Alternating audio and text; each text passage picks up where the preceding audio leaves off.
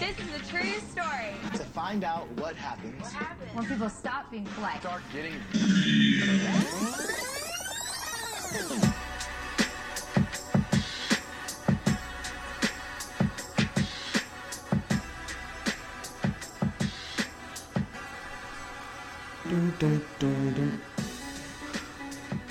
Welcome, welcome, welcome to yet another episode of the Real World.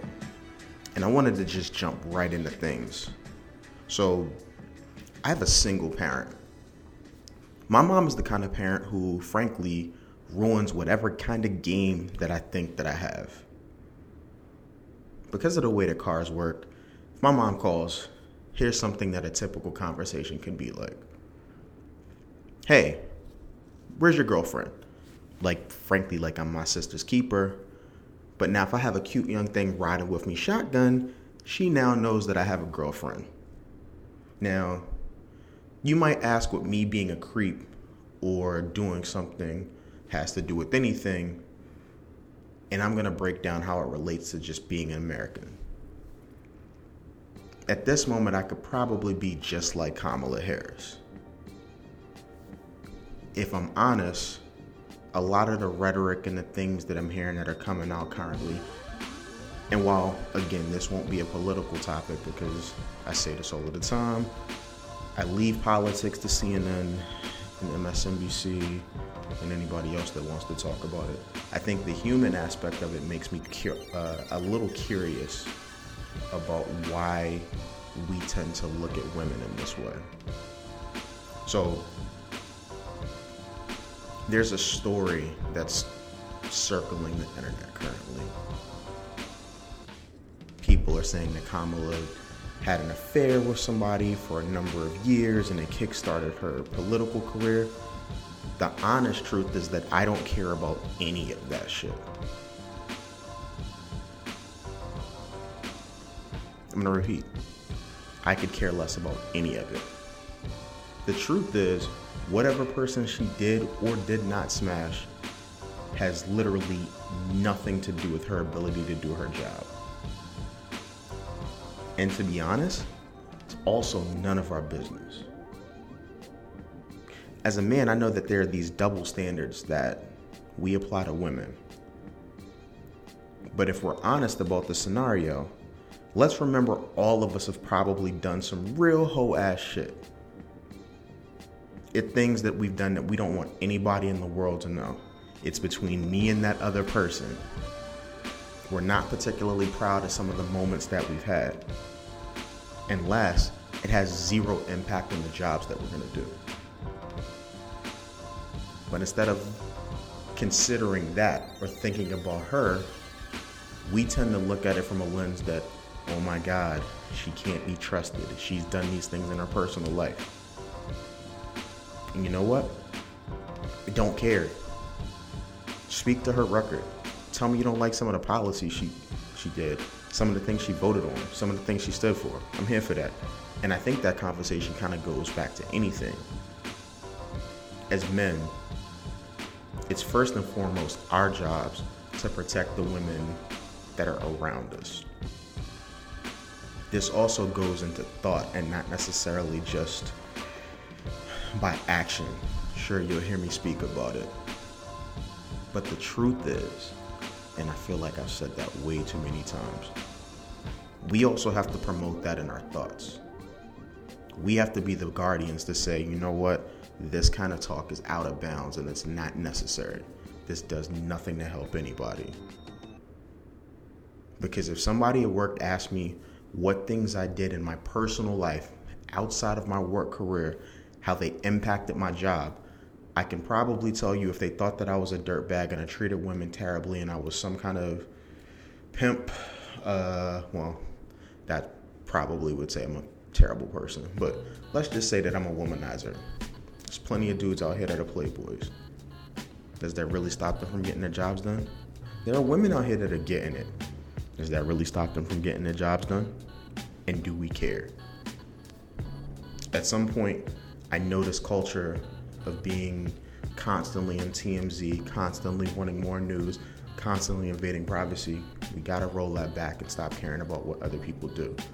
because ultimately we don't want that same spotlight shined on our life.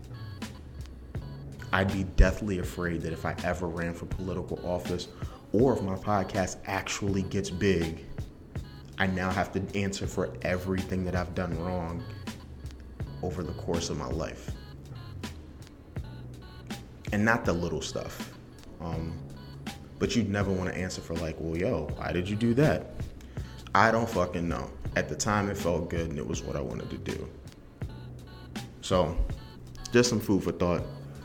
Um, I'm gonna keep this moving right along because I think this will be a quick episode.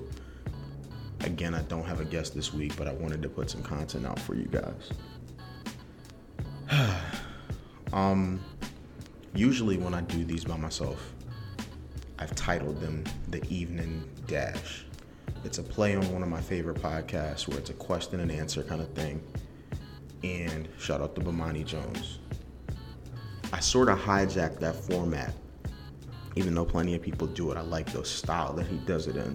Um, but I hijacked that format because that was something that I thought was really kind of fun. Instead of having people reach out to me or soliciting questions like I normally would, I decided to ask myself some stuff. Now, normally, when you talk to yourself, people think you're crazy. This will be the first time that I can actually ask myself a question and answer the question, and literally nobody cares about what I'm saying. I still get to come out looking cool. So sit back for a little bit, rock with me.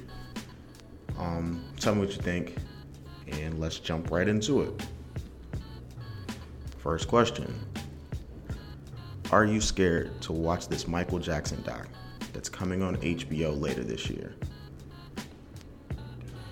So, with the rise of surviving R. Kelly, with all of the information that surrounds Bill Cosby, and anybody else that's been accused of sex crimes, I think the biggest difference is, at least from a perspective of Michael Jackson, his impact on me was much bigger than theirs.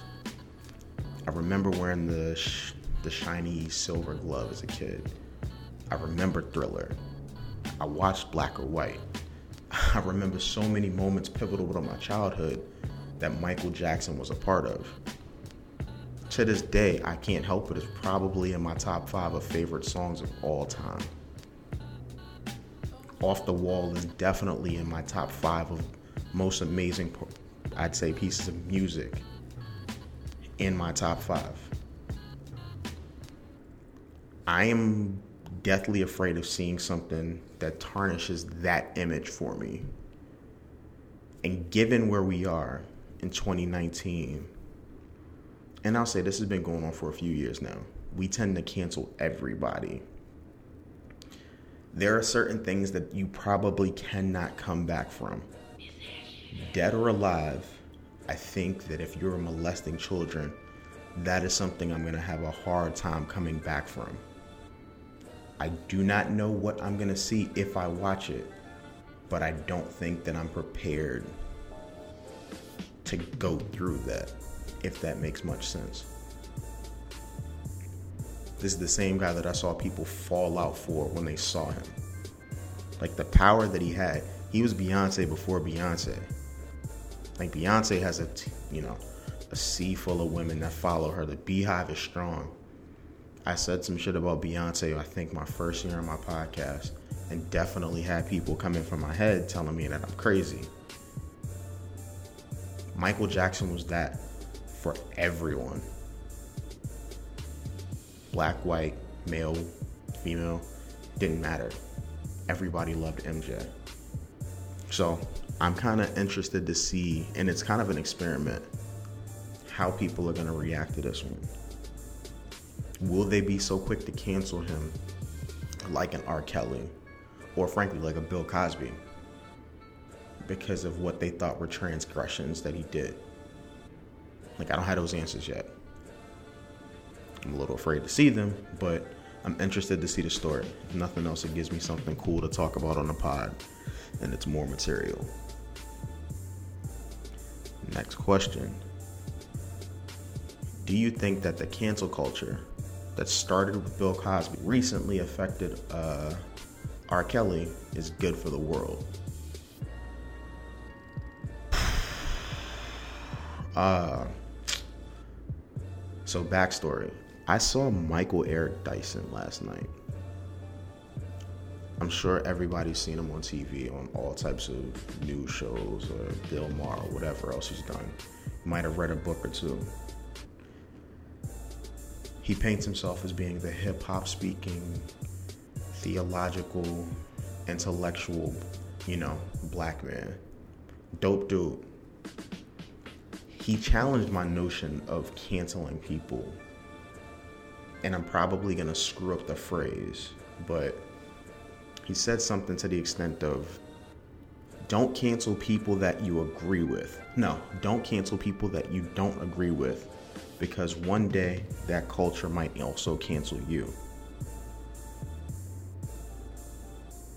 His argument was that the totality of somebody's body of work should outweigh some of the sins that they've done. Not all of them, some he wasn't advocating for R. Kelly because he, like everyone else, thinks, yo, dirtbag, you need to go down. But he used people like Kanye West as an example. If you've heard me, I've been the biggest person that's given up on Kanye. Got rid of my Yeezys, stopped bumping the music, unfollowed him on Twitter. All of these things were frankly things that I enjoy that I thought that were great, I got rid of because I did not want to support somebody that I thought was doing things that were so destructive to the culture.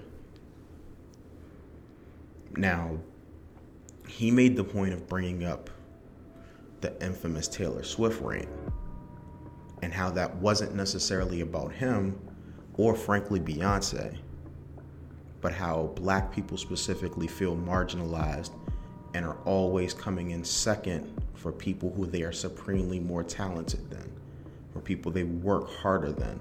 And that's not to denigrate anybody else's skill level or their talent, but let's be real. Beyonce's video was way better than Taylor Swift's. And that spoke to me because certainly Kanye's done a lot of that before he lost his mind. When Kanye was still the backpack rapper, like he was speaking that shit to all of us. I don't know if he wrote it all, but he definitely had some stuff that made us all think. You saw this through his actions.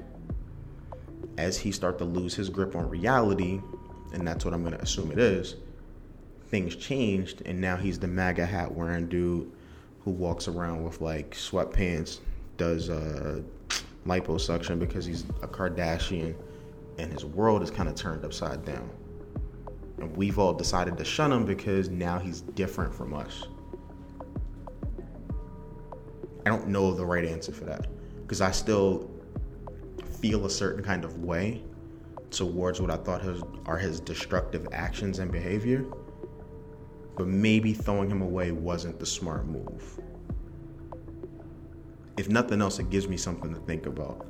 And I think that all of us should think about the things that we're so quick to give up on especially when we think about the the kind of deeds of a person.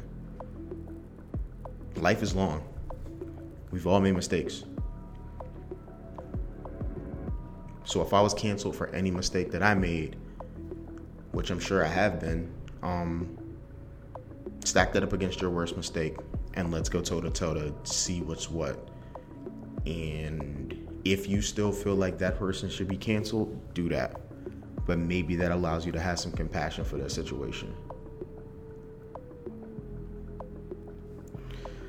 Uh, next question. This one happens to be area specific. Did the weatherman being wrong make you angry?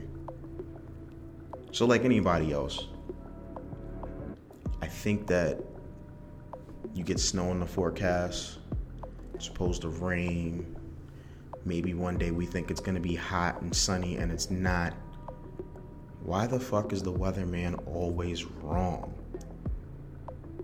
And I know the real answer you can't predict the weather. This shit's a fucking unknown known. I get that.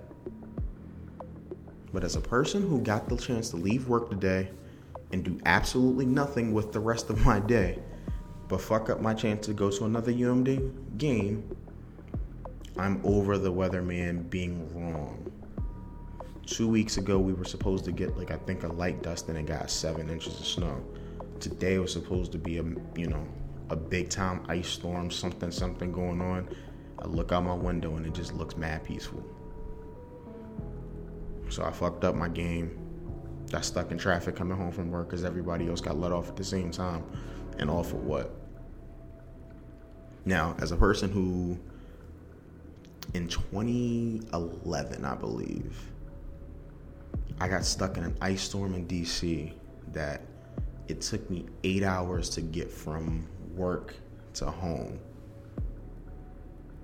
I had a full work day in the car, shoveling shit out.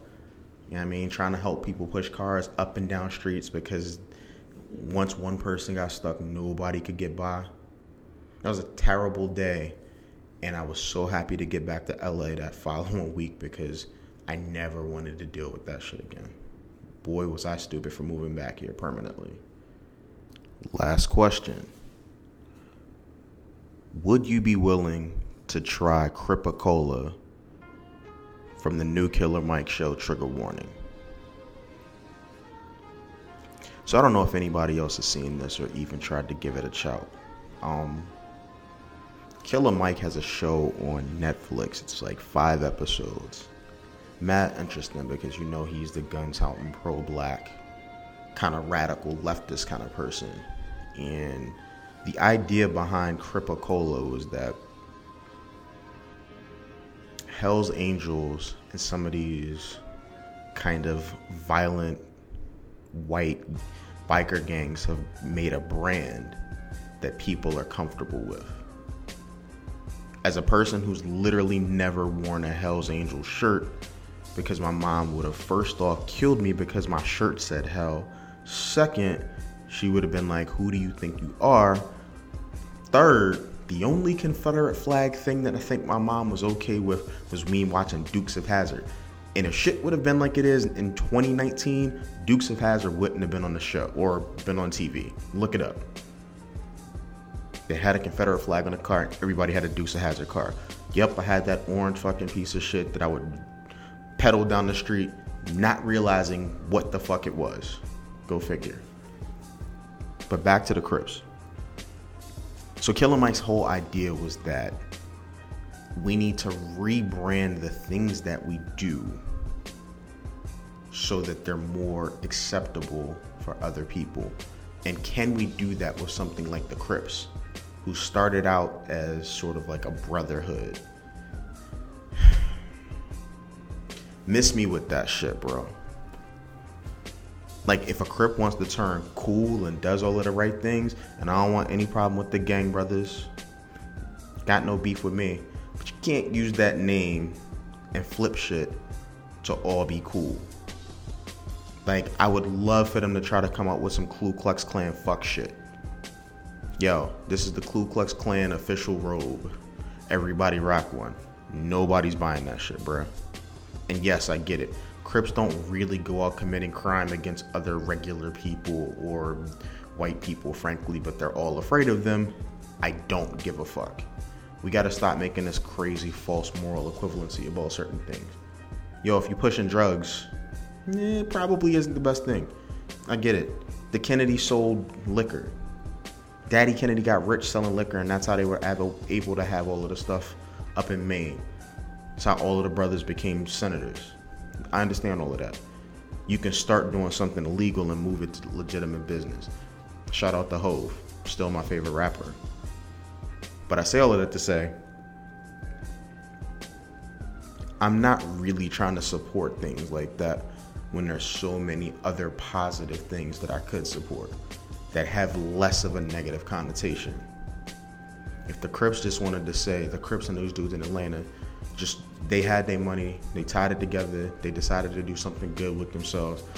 I'm gonna champion that shit all day.